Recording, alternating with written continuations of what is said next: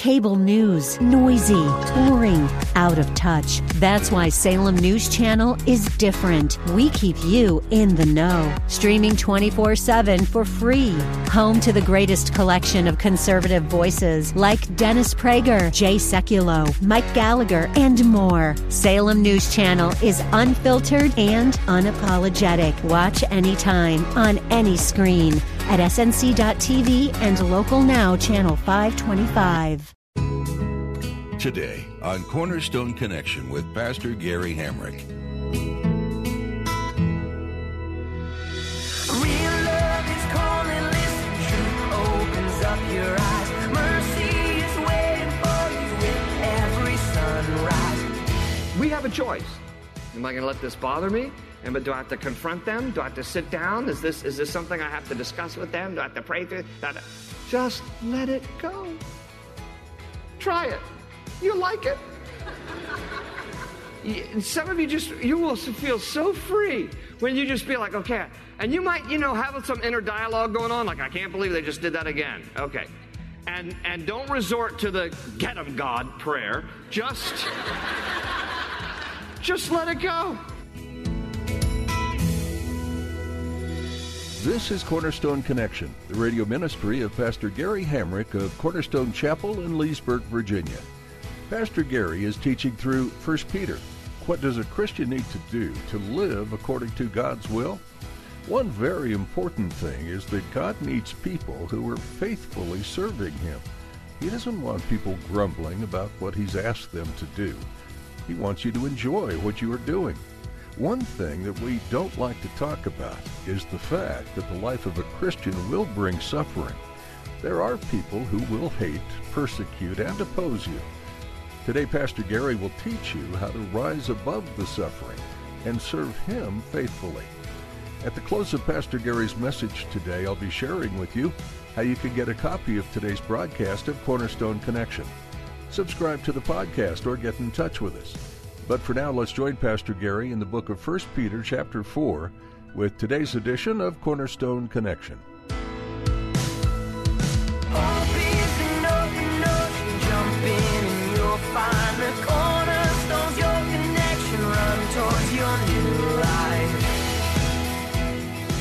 Rich guy who's unnamed, uh, he's unrighteous. He goes to the torment side of Hades, and there's a fixed chasm, or some translations say a fixed gulf between the two. The entire location of where everybody went who died, if you, if you were righteous by way of the temporary sacrifice of animals, you went to the paradise side. If you were unrighteous because you rejected God and you rejected the sacrifice of animals as a means by which to be made temporarily righteous, you went to the torment side, and, and neither could cross over. The entire place was called in the Greek Hades, or in the Hebrew it's called Sheol. Sometimes in your Bible, Sheol is translated as the grave but it also means the place where all departed souls went. That's Hades, that's Sheol, same thing. It just depends which side you went on uh, as, as, it, as it related to whether or not you were temporarily righteous through the provision God had provided, which is the sacrifice of animals, or whether you were unrighteous because you rejected the sacrifice of animals. This is where everybody went prior to Jesus Christ dying on the cross. When Jesus dies, for three days, his body is in the tomb. His spirit, this is what it, it's meant in chapter 3 here, verse 19, when it talks about how Christ went and preached to the, to the prisoners, to those who were held captive. Jesus, his spirit, by his spirit, goes into the paradise side of Hades, not the torment side. He goes to the paradise side. And it is there that he announces that he is the fulfillment of their long awaited anticipation for the Messiah. See, all these people who have been kept here on Paradise Side were not able to gain access to heaven because Jesus had not yet died, and so they were kept in was basically a holding tank, a paradise side. So there was no torment here, there was no torture. Remember in Luke chapter 23, when one of the thieves turned to Jesus and acknowledged that he was Lord, Jesus promised him, Today you will be with me in what? Paradise. This is where that thief went as well. So Jesus Christ, by his Spirit, comes to the paradise side of Hades. And, and Peter actually uses this word. He says he, he preached. It is the, the, the uh, Greek word uh, kerusso, verse 19 of chapter 3, by whom he also went and preached to the spirits in prison. It is kerusso because it means he announced. He announced across the chasm to these people listen, you have denied God's righteous provision. And he's saying from this side of the chasm, I am the fulfillment of God's righteous provision.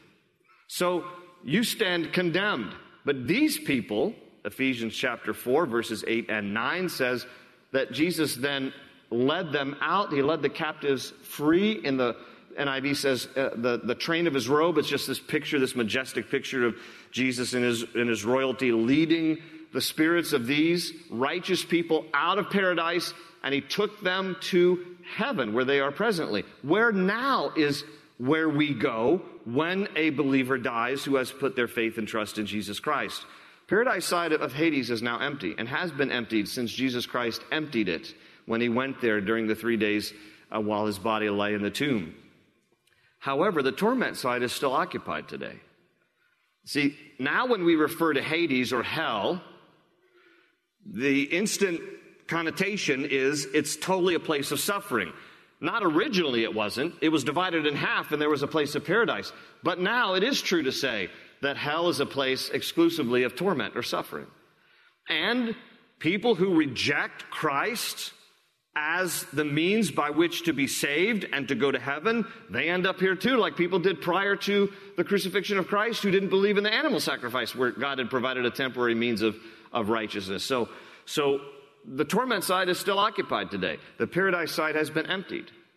So I say all this because now here in chapter 4 verse 6 when he says for this reason the gospel was preached also to those who are dead that they might be judged according to men in the flesh but live according to God in the spirit now this word for preached there in chapter 4 verse 6 is not kerusso that's the word used back up in chapter 3 it is euangelizo we get our english word evangelize now, basically, Christ, this verse is talking about how Christ is basically expressing the good news to all these people on the paradise side who have been long awaiting the, the anticipation of the Messiah. And so Peter's reminding us this is, this is the good news. This is the gospel. This is evangelism. And Christ has now proclaimed it to those who are on the paradise side and emptying it and taking those people to heaven. And then he adds here in verse 7, keep reading your Bibles with me here, verse 7. But the end of all things is at hand.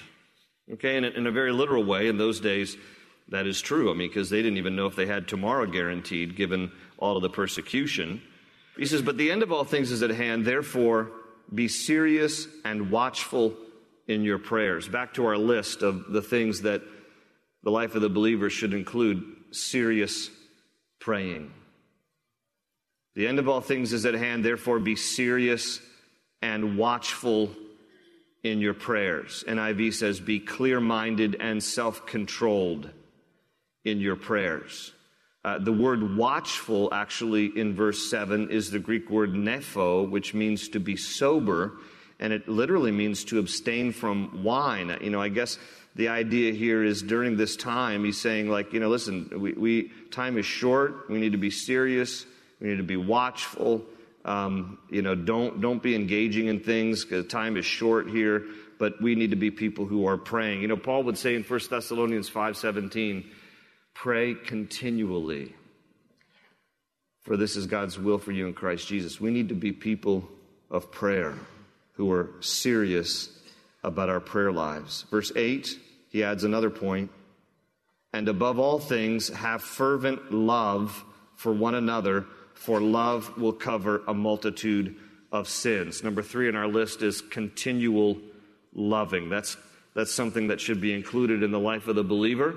He uses the word fervent, fervent love. Fervent literally translates without ceasing. The word love here is agape in our Greek uh, New Testaments. It's the highest form of love. He says, I want you to love each other without ceasing. Fervent love, having the highest, purest form of love for one another. And he says, For love will cover a multitude of sins. Now, what does that mean? It doesn't mean sloppy agape. Sloppy agape is when you think that it's okay for people to sin because, after all, we should just be about love. It's all about love. Just love one another, you know, and, and therefore we can just do whatever we jolly well want. And, and therefore, love covers over a multitude of sins. No, it's not love covering over or covering up. It's just the idea of this. Um, there's going to be a lot of offenses, in case you haven't noticed, that people will commit against one another. Sometimes intentional, sometimes, hopefully, unintentional.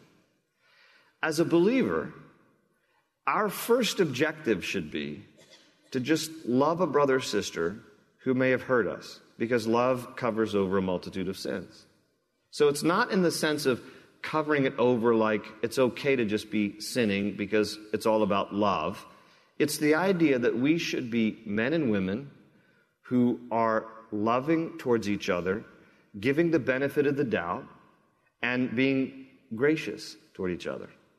You know, I shared this with staff yesterday at our all staff meeting. Proverbs 19:11 has saved me a lot of um, frustration over the years. Here's what Proverbs 19:11 says. The last part of Proverbs 19:11 just simply says this: "It is the glory of a man to overlook an offense." It's the glory of a man or a woman. It's just a universal term to overlook an offense. The reason that that saved me a lot of grief over the years, and I hope it will save you a lot of grief over the years, is because if you want to spend time confronting people for every single time they've hurt your feelings, you're going to be crippled. You're going to be spiritually and emotionally crippled. Let stuff go. That's for somebody tonight. Let stuff go. All right? You don't have to have a sit down for every single time somebody hurt your feelings. It's the glory of a person to overlook an offense. Sometimes people will be mean, and sometimes they mean it. That's sad. That's wrong. That's sinful. Sometimes they don't mean it. It's unintentional. We have a choice. Am I going to let this bother me? Am, do I have to confront them? Do I have to sit down? Is this, is this something I have to discuss with them? Do I have to pray through? That? Just let it go. Try it. You like it. Some of you just, you will feel so free when you just be like, okay. And you might, you know, have some inner dialogue going on, like, I can't believe they just did that again. Okay. And, and don't resort to the get them God prayer. Just,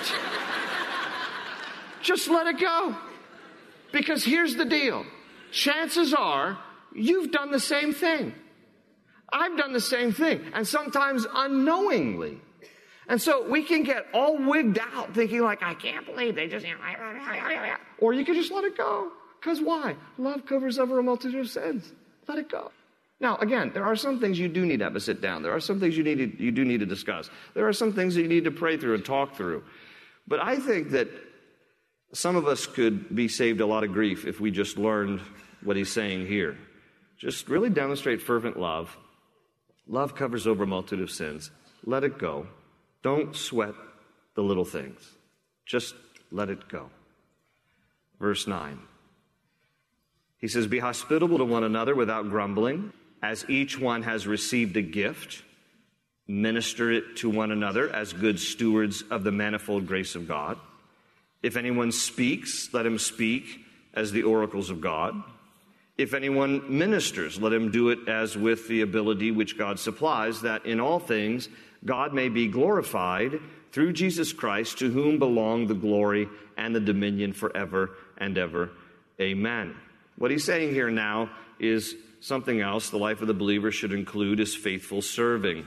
Between verses 9 and 12, what I just read, he rattles off a couple of spiritual gifts. Not all of them, obviously, but just a few. He says, if you're hospitable, that's a gift, but do it without grumbling.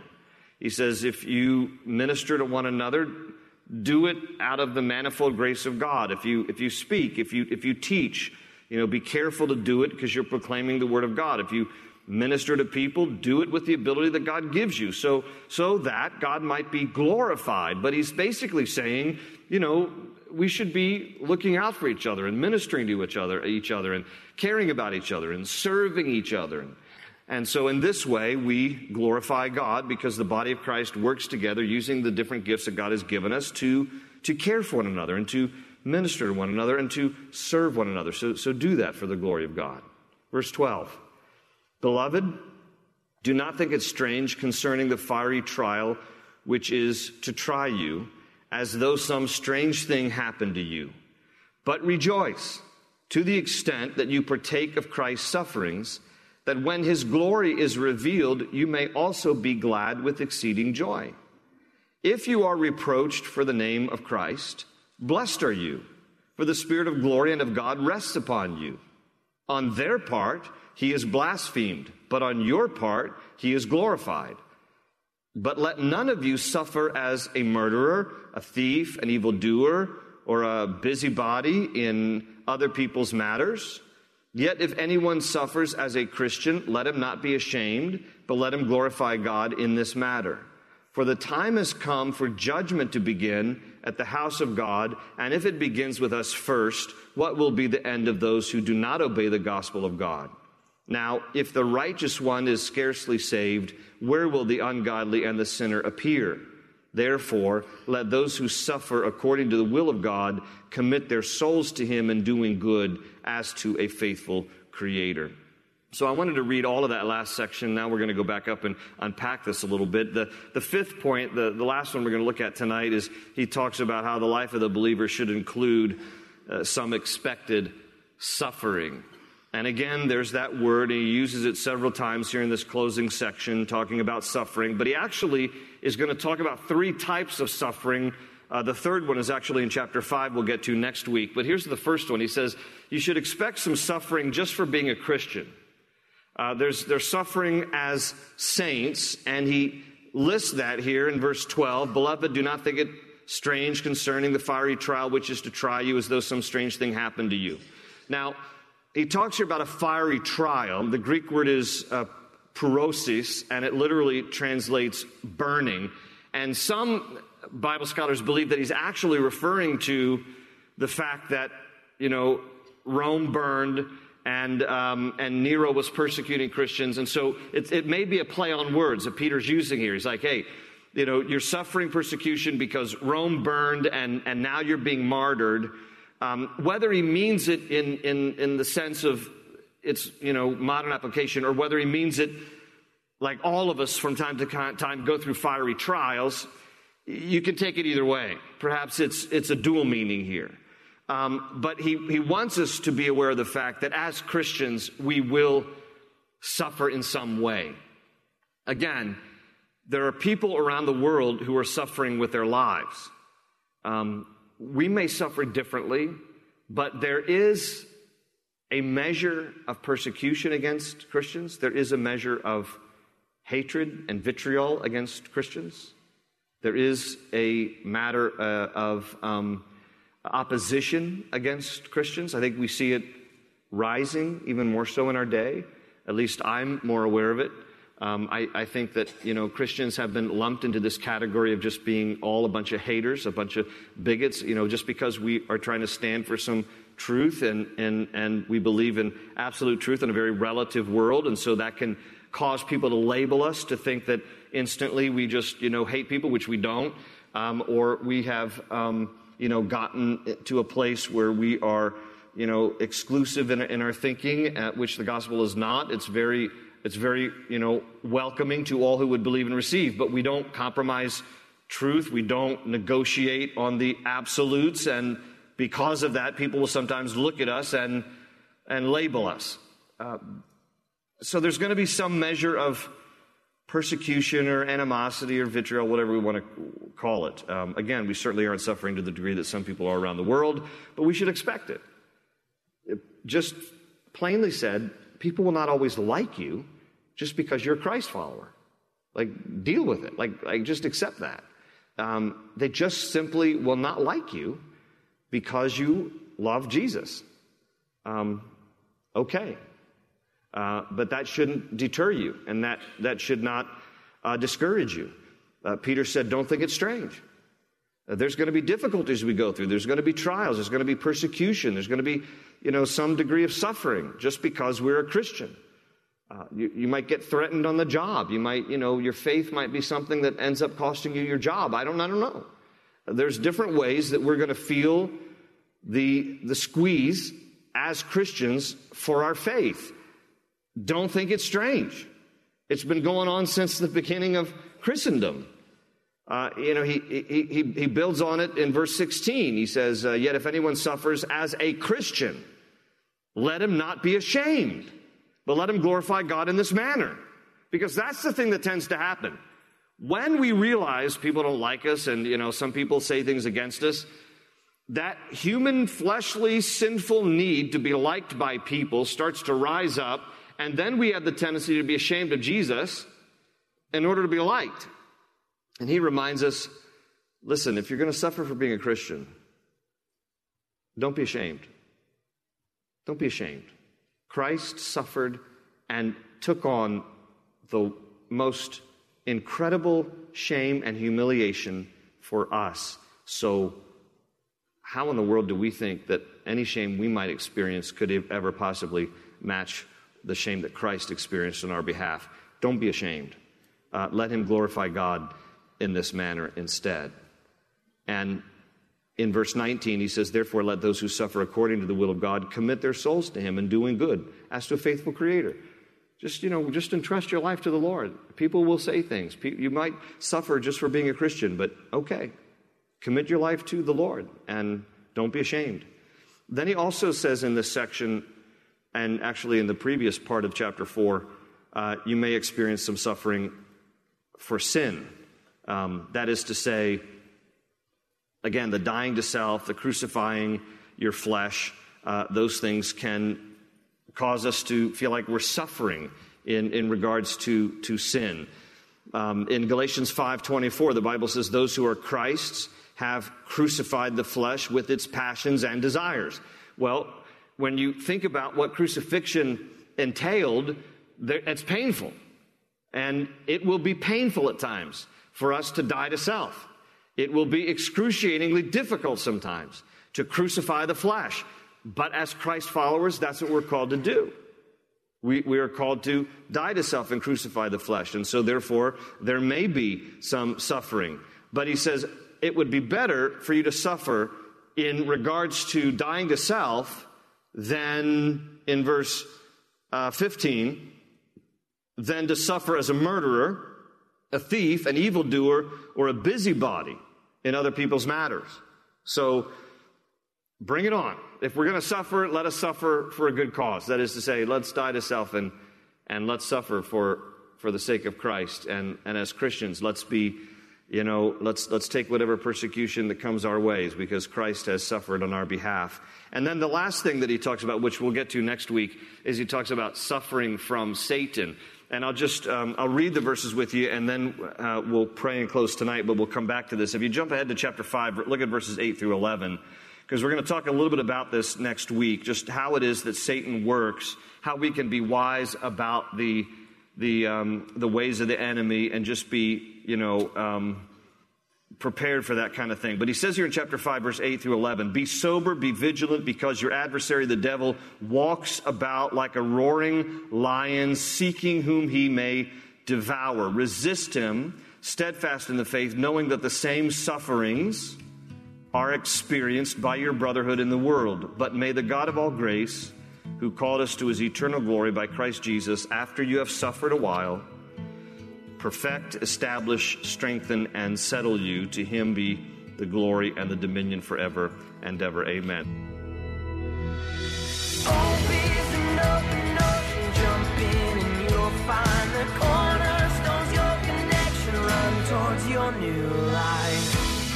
Thanks for tuning in today for Pastor Gary Hamrick's verse by verse study through the book of 1 Peter here on Cornerstone Connection. We're glad we're able to bring you these teachings straight from God's Word. But we're even more glad you chose to spend time with us today. We love hearing from our listeners, so please give us a call if you have a moment. Our phone number here is 703 771 1500. When you call, let us know how we can be lifting you up in prayer. Again, our number is 703 771 1500. If you missed any part of this broadcast or would like to explore more of Pastor Gary's teachings as he's been working his way through the Bible, we invite you to visit cornerstoneconnection.cc. Our entire archive is available there. Just look under the Teachings tab. You can also download our mobile app to connect with Scripture whenever and wherever you happen to be. There's a link to that under the Teaching tab, too. We'd love to have you join us at Cornerstone Chapel this weekend. Come spend some time in God's presence as we worship and exalt Him in praise and dig deeper into the truth found in the pages of the Bible. To find out more and get service times, check out cornerstoneconnection.cc. That's all we have time for in today's study of 1 Peter. Thanks for tuning in to Cornerstone Connection.